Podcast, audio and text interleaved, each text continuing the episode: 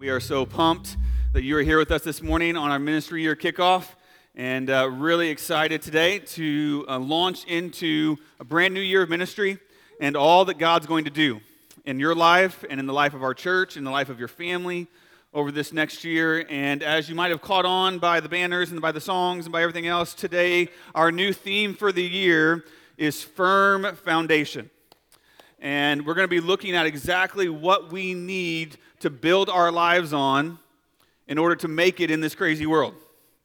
And uh, we're going to start a new sermon. I'm going to have a sermon today by that name. We're going to have a new series starting today by that name. And we're going to carry that theme throughout the year as we look at God's Word and as we learn from Him in so many different areas. Um, but today, uh, we're going to jump right into God's Word. So grab your Bibles with me. Uh, if you're a guest, welcome. We're glad you're here. Uh, if you need a Bible, there should be some hardback black ones there in the chairs around you. You can grab one of those, ask for somebody down the road to hand you one, and you can follow along with us there. We'd love for you to do that. If you're online, welcome. Grab your Bible as well. We're going to Psalm chapter eleven to kick it off this morning. So Old Testament, right in the middle of your Bible, Psalm chapter eleven is where we're going to start, and then I'm going to tag that with a second passage later on, Luke chapter six. So you might want to put a bookmark or something over in Luke chapter six, and we will get there in just a little bit later, but we're going to start in Psalm eleven this morning. So um, Courtney, my wife, um, often calls it the biggest fight ever in our marriage. Uh, it was about one year in, so we, we got we got started off good, um, and so we were about one year in. It happened to be on Father's Day, and um, it was... Uh, it was, in her mind, it was time to start having a conversation about when we were going to start having kids. And um, and normally that's like a, a good, healthy conversation for couples to have. Like that's that's got to happen at some point. The problem was, the rub was, um, it came out, she wanted two, and I wanted zero. How we got to this place in our marriage and our marriage counselors and our mentors in our lives did not somehow sort this out and like make us like, hey, that, that's like marriage premarital counseling one oh one. Get the family plan together, right? Like get unity on that. And somehow we missed that step. And um, and so we're having this huge fight, and she's devastated, obviously, and I'm determined, like this is what it is. And it just did not go well. And so we had this huge fight, and we finally settled, and we ended up, if you know our family, we ended up having three. So you do the math. I don't know how that works out, but um, and, and there are moments where I question that decision wholeheartedly. But nonetheless, that's where we're at, okay? And so the reason I'm telling you this story is not just to show you the, the high level of dysfunction early on in our marriage, but um, to share with you why I wanted zero. You see, at that point in my life, I was in my early twenties, and I was looking around at the world, and I had seen how much sin and immorality and stuff, chaos had just progressed from my childhood to then, and I was like, why would I want to bring another human being into this mess? Like, it just didn't, in, in my mind, in my natural mind, my solution was, no, like, just, just, we'll just go over here, just run away, hide, hole up, and just wait till Jesus comes, right? Like, we don't need to, like, add to the mess of all of this stuff going on. Thankfully, through study of God's Word and through the Holy Spirit working in my life over time, He showed me that that was not His plan, that that's not what that's not the way He worked, and He brought me along, and uh, we finally came to a place of unity on that, obviously. Um, and I'm thankful for that, but, but here's my point in telling you that story. I think that today, in our world, right now, in America, that many people, many Christians, many churchgoers are having similar thoughts and feelings. They're looking around at our world, they're looking at the chaos, they're looking at all the struggles, all the stuff, and they're like, maybe not the kid thing, maybe it's not about kids, but just in general, like, what are we going to do? Like, this is a mess. Everything seems to be crumbling, everything seems to be falling apart, like nothing is like it used to be, like what happened to the good old days, and it just all feels like it's just falling apart around our eyes. And we are getting to this place where we feel like, man, there's, I, I don't know what to do. I feel like the, the, the foundation of our culture is crumbling, and I just want to run away and hide. I just want to withdraw.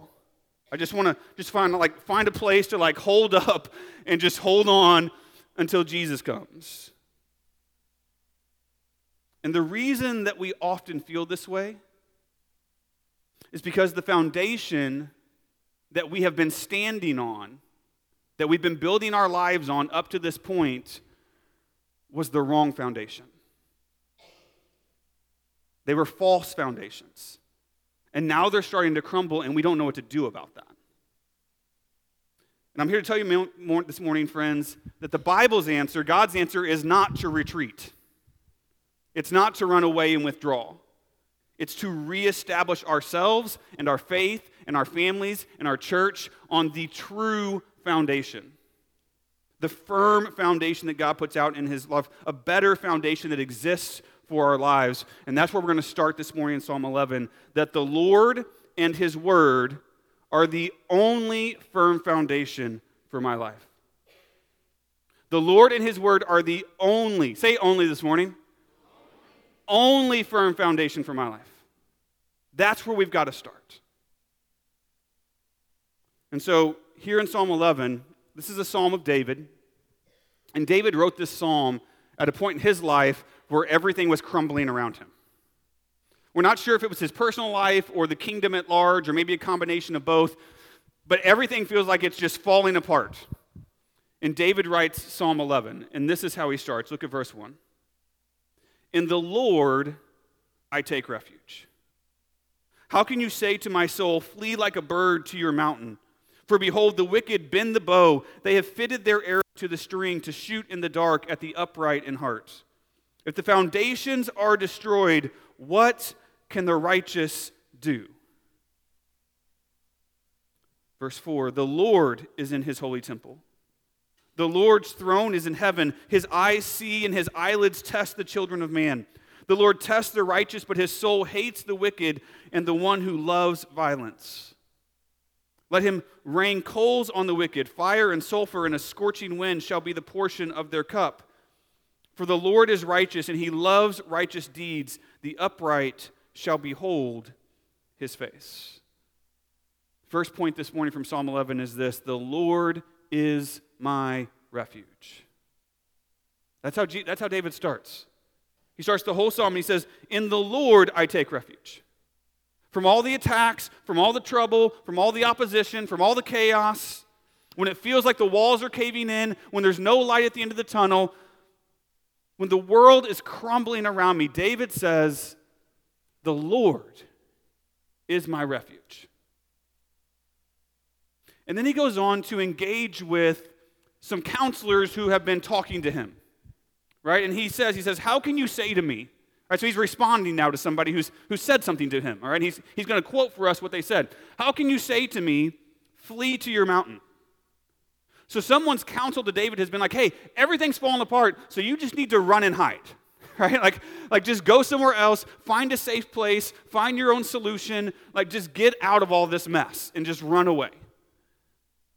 Their counsel has been desert God, desert his purposes, forget the kingdom, forget everything else, just escape, and you do you, to put it in twenty twenty-two vernacular, okay?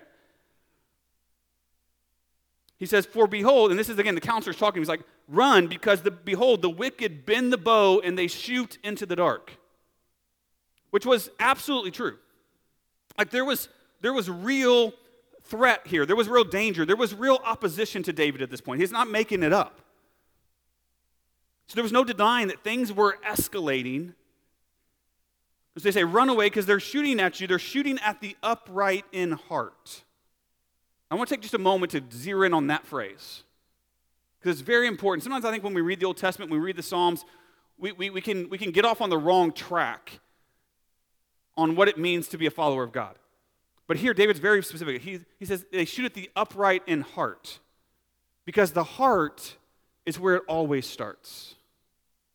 This is the person who has a heart for God, who loves God, who desires to follow God, and because they love God, then comes from that love upright behavior that follow him and his word. It's not reversed. You can't, you can't flip it. The upright behavior doesn't come first. Never comes first. The heart has to come first. First, I love the Lord, and I have an upright heart towards him, and then out of that heart flows an upright life that follows after the Lord. She says they're shooting at the upright in heart. It makes them targets of all these worldly attacks because they're following God, because they love the Lord. And then they say this final statement to David. This is their question to him. If the foundations are destroyed, what can the righteous do? In other words, what good does it do to walk after the Lord and follow after God if everything's falling apart? Have you ever asked that question? Like, God, why am I even doing this? Why am, why am I even following you? Why am I putting in the effort? Why am I, why am I giving myself to you if it's, everything is just falling apart? You're not doing anything. That's the question that they're asking David.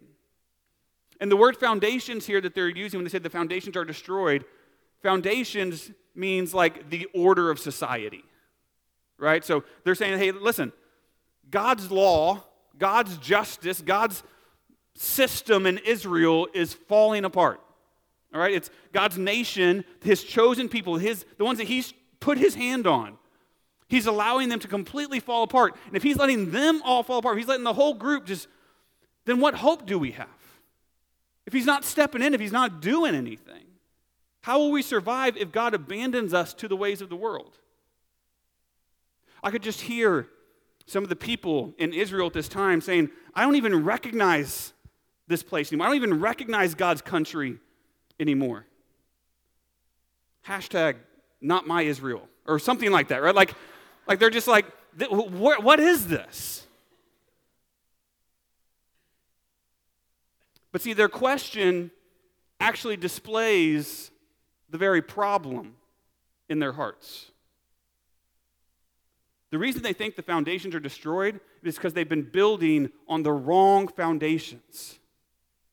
They are, they are, they are being destroyed. They are falling apart because they're false foundations.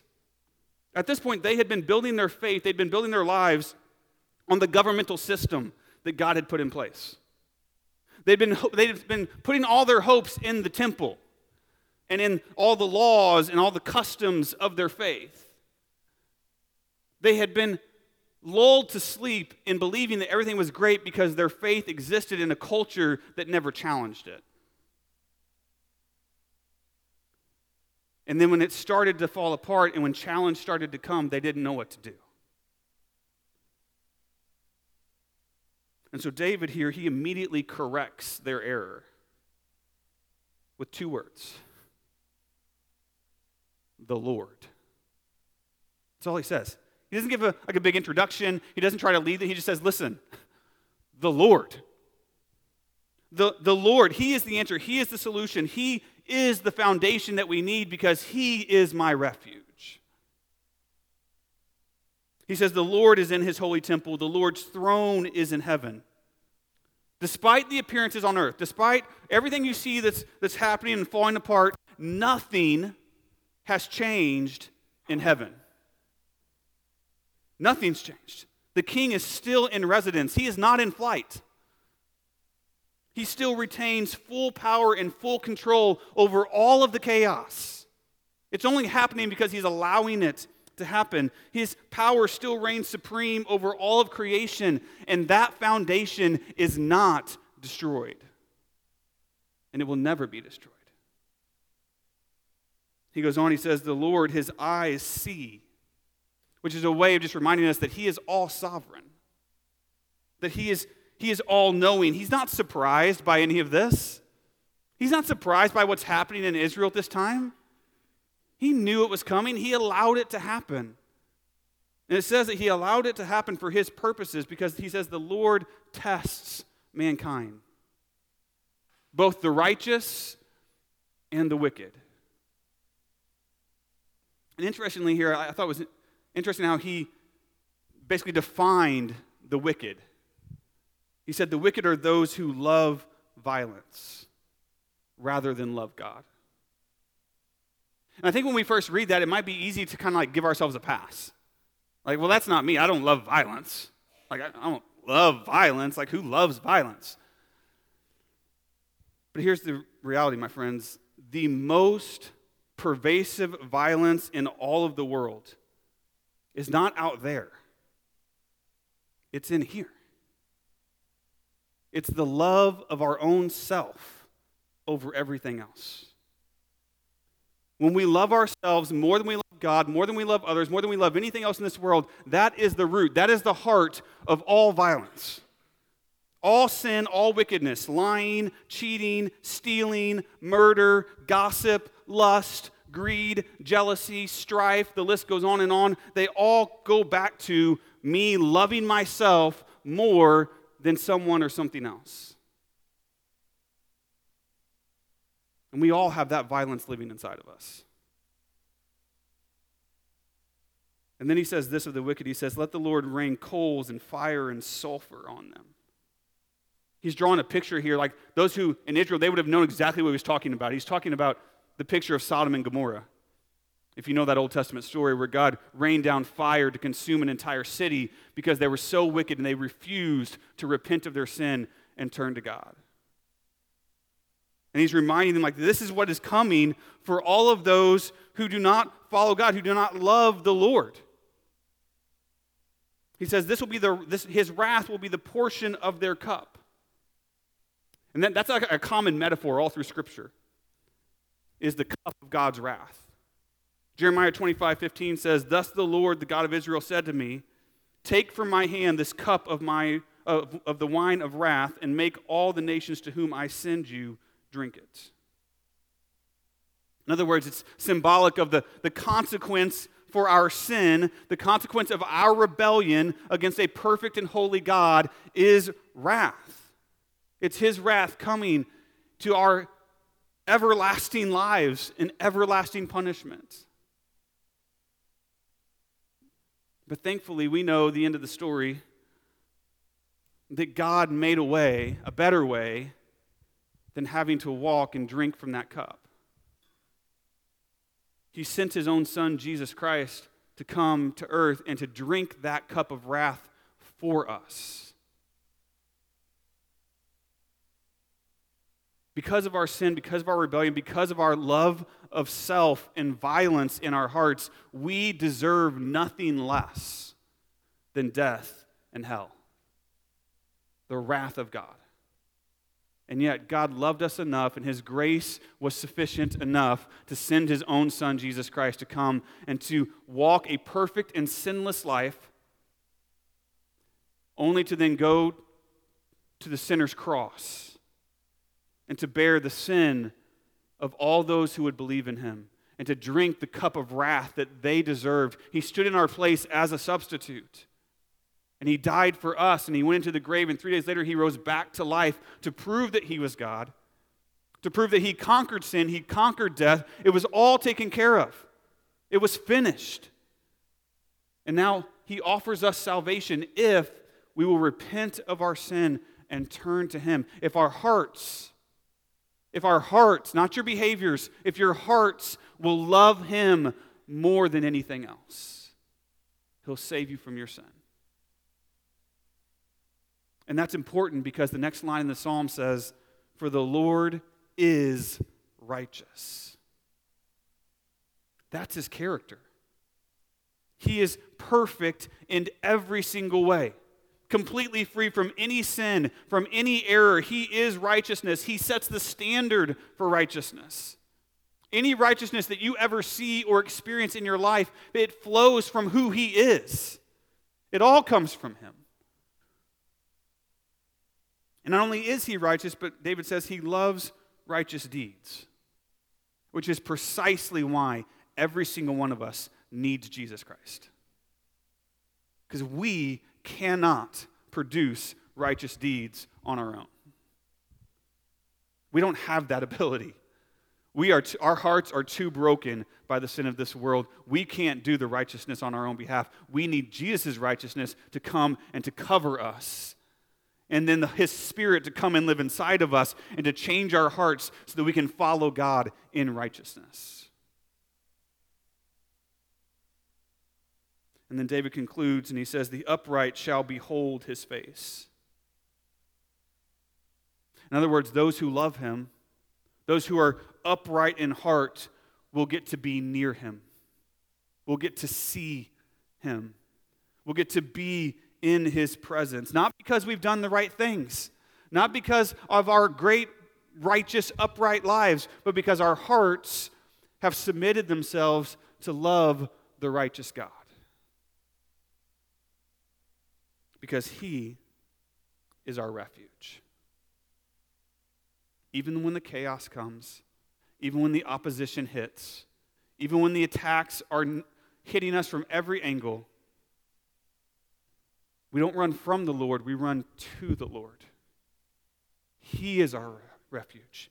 He is the firm foundation of our hearts.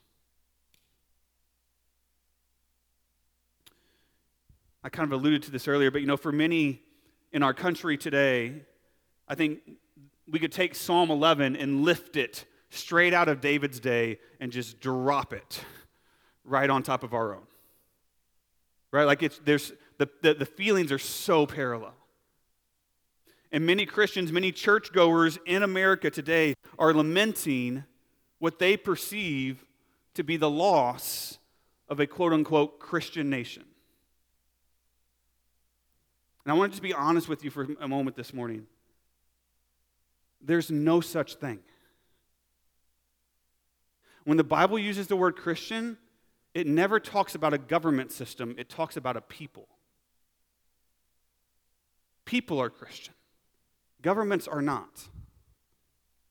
And even if we go back to the founding of America and we look at those founding documents, the original documents that were written, they were written with a freedom for religion, not a freedom for Christianity. And most of the founding fathers were not Christians. They were deists. They believed in God, but they did not believe in the deity of Jesus Christ. And so we need to dispense with the idea that we are somehow losing a Christian nation, but I think the heart behind what people are trying to say is still true. What they're really trying to say is the, the, the moral character, the, the, the values that our country was built with, those were Judeo-Christian morals and Judeo-Christian values, that those are slipping away. And they are. As the country marches on, those are being dispensed of. And that is shaking our world in ways that we never expected. I, I read a, a Gallup poll just this week. They just did a new, just last year, brand new poll where they were um, surveying Americans on their views of morality. And what they found is that the majority of Americans have shifted their views on major issues when it comes to morality. For example, the majority of Americans now say that divorce, premarital sex, gay and lesbian relations, gambling, doctor-assisted suicide, and abortion are all morally acceptable. The majority of Americans say those things are now morally acceptable. And then interestingly enough, in the same survey, eighty-one percent of Americans agreed that they are concerned about the declining moral behavior in our country. Yeah. Because you're saying all the things are okay when they're not. When God says they're sin and we say it's not, yeah, what do you think's going to happen? And this shifting cultural reality has left many conservative Christians, Bible-believing, Jesus-loving, committed Christians, it's left them reeling with fear and anxiety and panic. Like, what is happening to our nation? What, what, how are we becoming the minority in the world that was built on our thing? How, how, how are we, how are we going to make it if this country just continues to crumble? If the foundations are destroyed, what can the righteous do? That's what they're asking. And maybe, maybe some of you are feeling that same way today. Or maybe you have been feeling that way. So, so what would David say to us? What would God's word say to us in this moment of his church in America in twenty twenty-two? He would say, just like Israel, we've built our lives on the wrong foundations.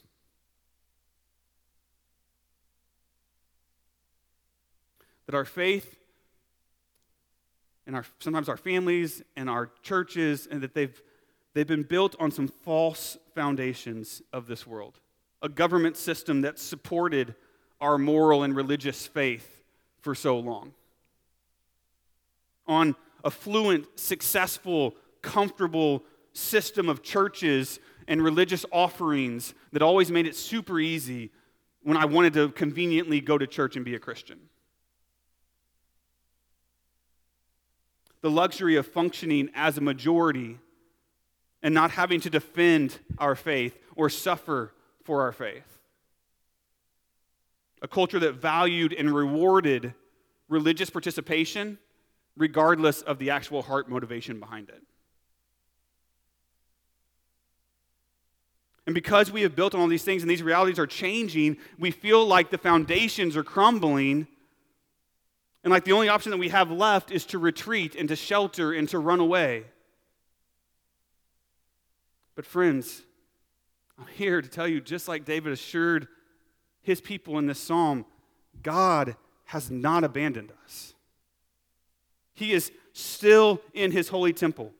He is still sitting on the heavenly throne. He is still exalted over all and worthy of our worship. What is destroyed is the fake foundations that we need to let go so that we can rebuild our lives and our faith and our church and our families on the true foundation that is the Lord alone and nothing else. No matter what crumbles around us, He will stand forever. So we can confidently proclaim, the Lord is my refuge, my firm foundation.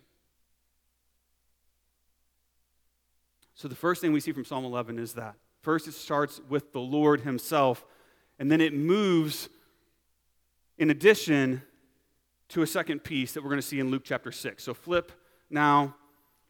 If you got your Bibles, flip over to Luke chapter six. And in this section of Luke, Jesus is giving what we oftentimes call the Sermon on the Plain. And so he's talking to his followers. He's talking to disciples. He's giving them this big sermon, all this teaching, this great spiritual teaching. And then he ends the entire sermon with this story. With this story in Luke chapter six, verse forty-six. That's where I'm picking up. Verse forty-six.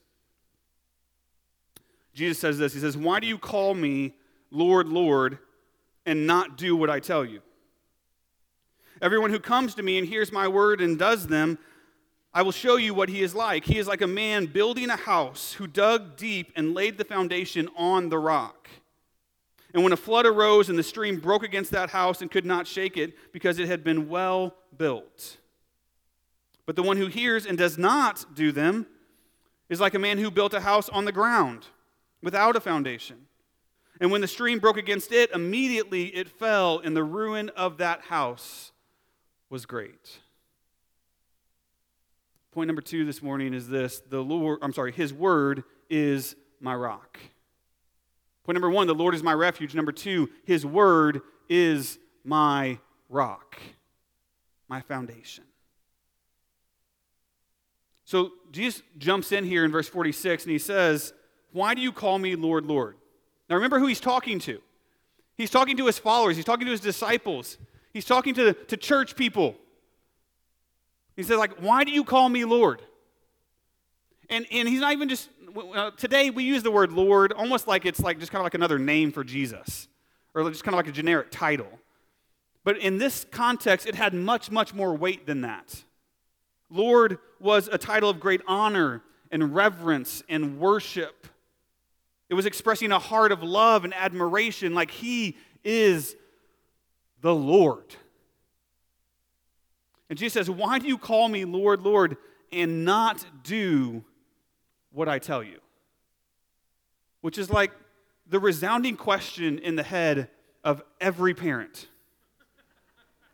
Like, like how do you say you love me and don't listen? Why do you say you love me and act as if you don't? That's the disconnect.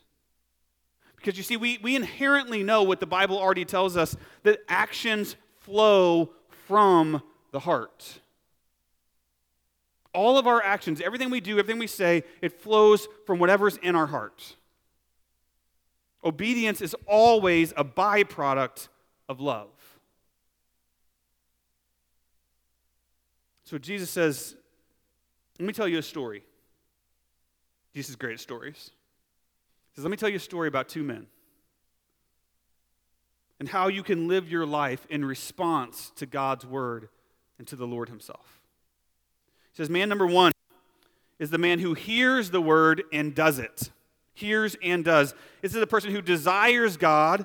His heart is for God, and so he also desires to do God's word. Right? Again, it starts with the heart, but then it flows out to, I desire to do what the Lord says because I love him.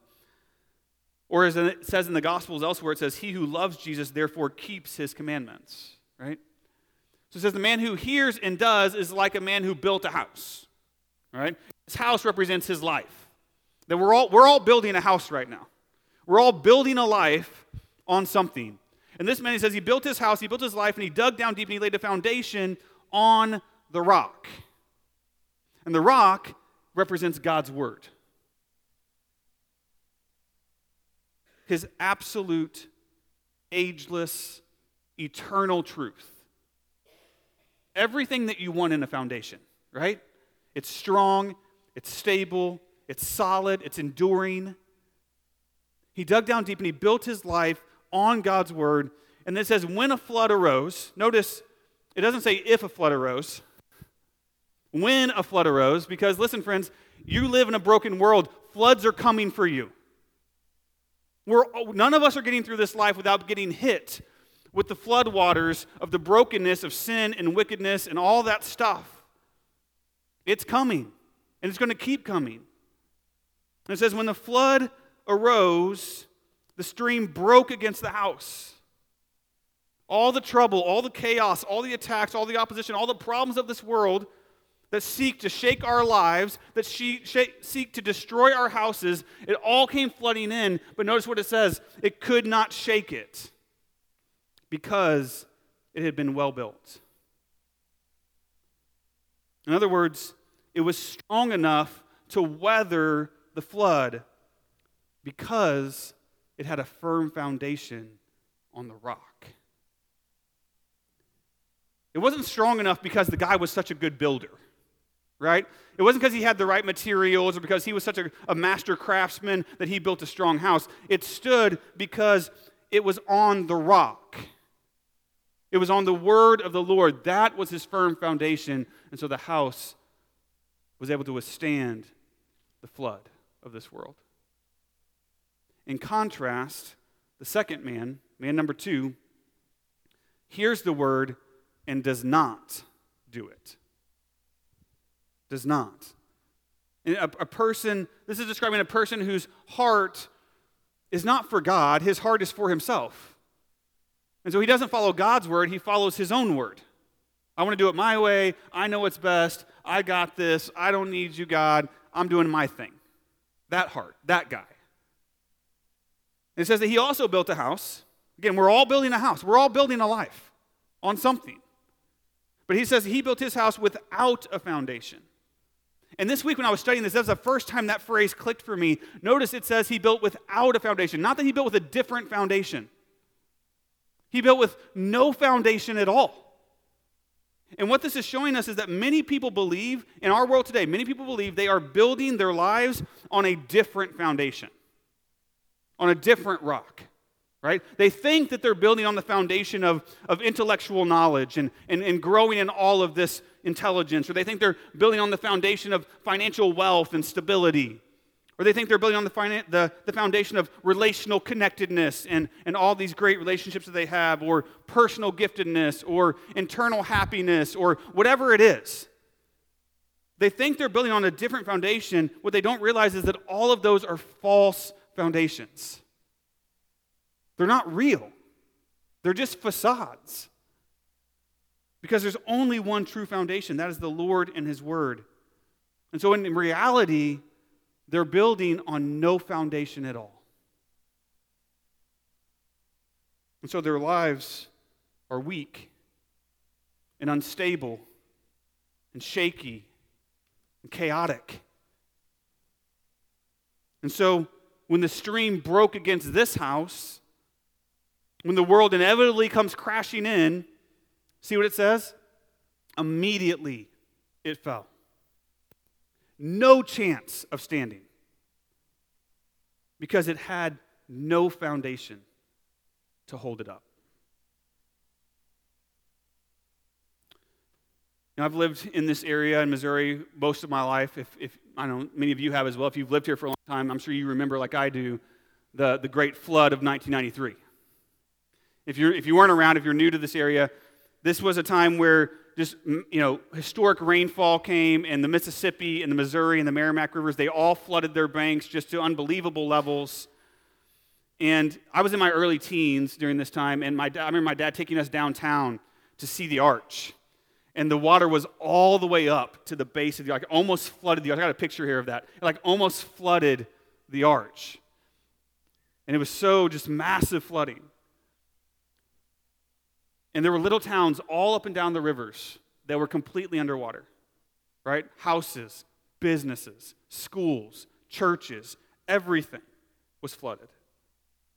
But I remember, I was thinking back to that this week, I remember there was one image from that time period that was just kind of like burned into my mind. And I was able to go back and actually find a video clip of this from a local news station from the flood of nineteen ninety-three. I want, to, I want you to see this clip for just a second. Go ahead and roll that video.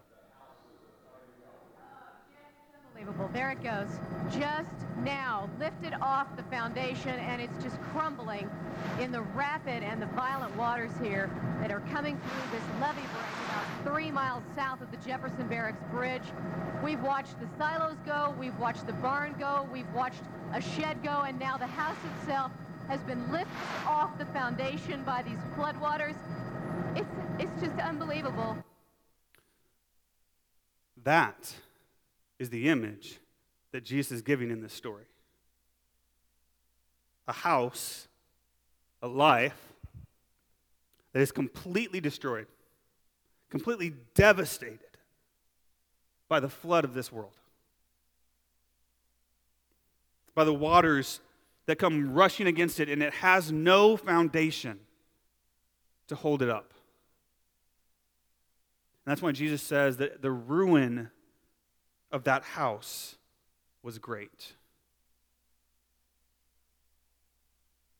For some of us here, that could be the banner over our lives. The ruin of my life is great. Your life, you feel like your life is just a series of collapses, over and over and over again. It feels like you're constantly being knocked down and just washed away, just like that house, by the things of this world. And you keep getting up and you keep coming back and you keep trying to rebuild, but the problem is you keep rebuilding on the wrong foundations. And so it's only a matter of time until the next flood comes and it all washes away again and again and again. It's never going to stand. But the scariest part is that Jesus is not just talking about ruin in this life. He's talking about an even greater ruin that is coming for those who do not have a foundation on him in the next life. You see, when we fail to obey God's word, when we fail to, to love the Lord and obey his word, we show that we never truly have been saved by Jesus Christ. Our hearts never got there.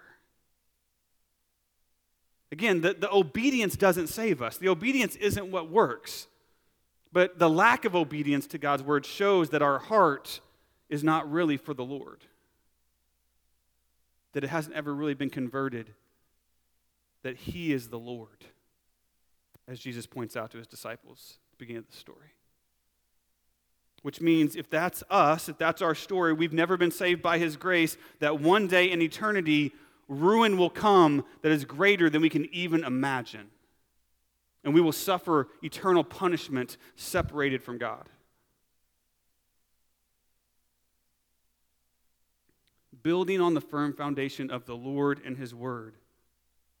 The building doesn't save us, but it shows that we have truly been saved by Jesus and we put our faith in him alone. It guarantees that we will be able to stand when the flood of sin and the flood of brokenness and the flood of this world rushes against our lives, which it will. never because of us, never because of what we built, but because we are founded, we are built on the firm foundation of the Lord and His Word. His Word is my rock, my firm foundation. This is where we have to start, church. If we want to we want to follow the Lord in this next year, if we want to grow in, in His stature and in His presence, if we want to be a, a, a force for Him and for His kingdom, it all has to start with getting the right foundation. It all starts with this reality that the Lord and His Word are the only firm foundation for my life. Not one of the foundations, not the best foundation, not a partial foundation. The only foundation for my life is the Lord and His Word. In this crazy, chaotic, ever-changing world, that truth is what we need to build our lives on. Nothing else will hold up. Nothing. It starts with hearts that are fully in love with Jesus and the grace that He showed us on that cross. And so if you haven't taken that step yet, man, we invite you today. Please, please come. Give your heart, give your life to Jesus. Let His grace save you from all your sin and all the craziness of this world, and let Him change your heart. Start there. And then it proceeds to us resting on His Word and following Him in faith no matter what comes our way. That's us, church. If you've professed faith in Jesus Christ, this is our job. This is our next step, is to dig down deep in His Word and to build our lives on a firm foundation of who He is and what He says.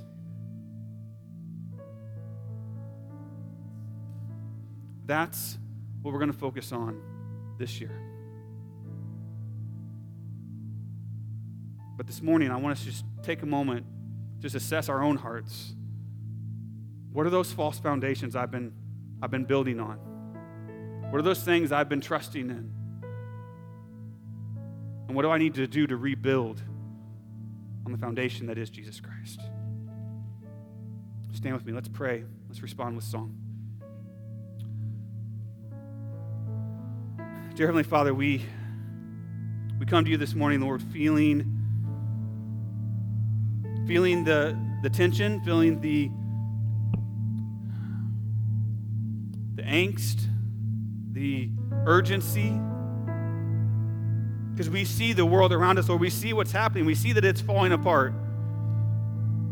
And we want to respond rightly. We want to respond in a way that honors you and glorifies you, Lord. We love you. We love you with all of our hearts. You are the great refuge. You are our strength. You are the only foundation that will hold us up. And so, God, today we afresh confirm with our hearts and with our mouths that we put our hope and our trust in you and in your word alone.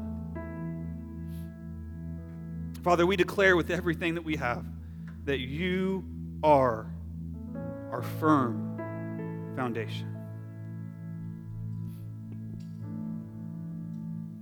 Pray this in Christ's great holy name.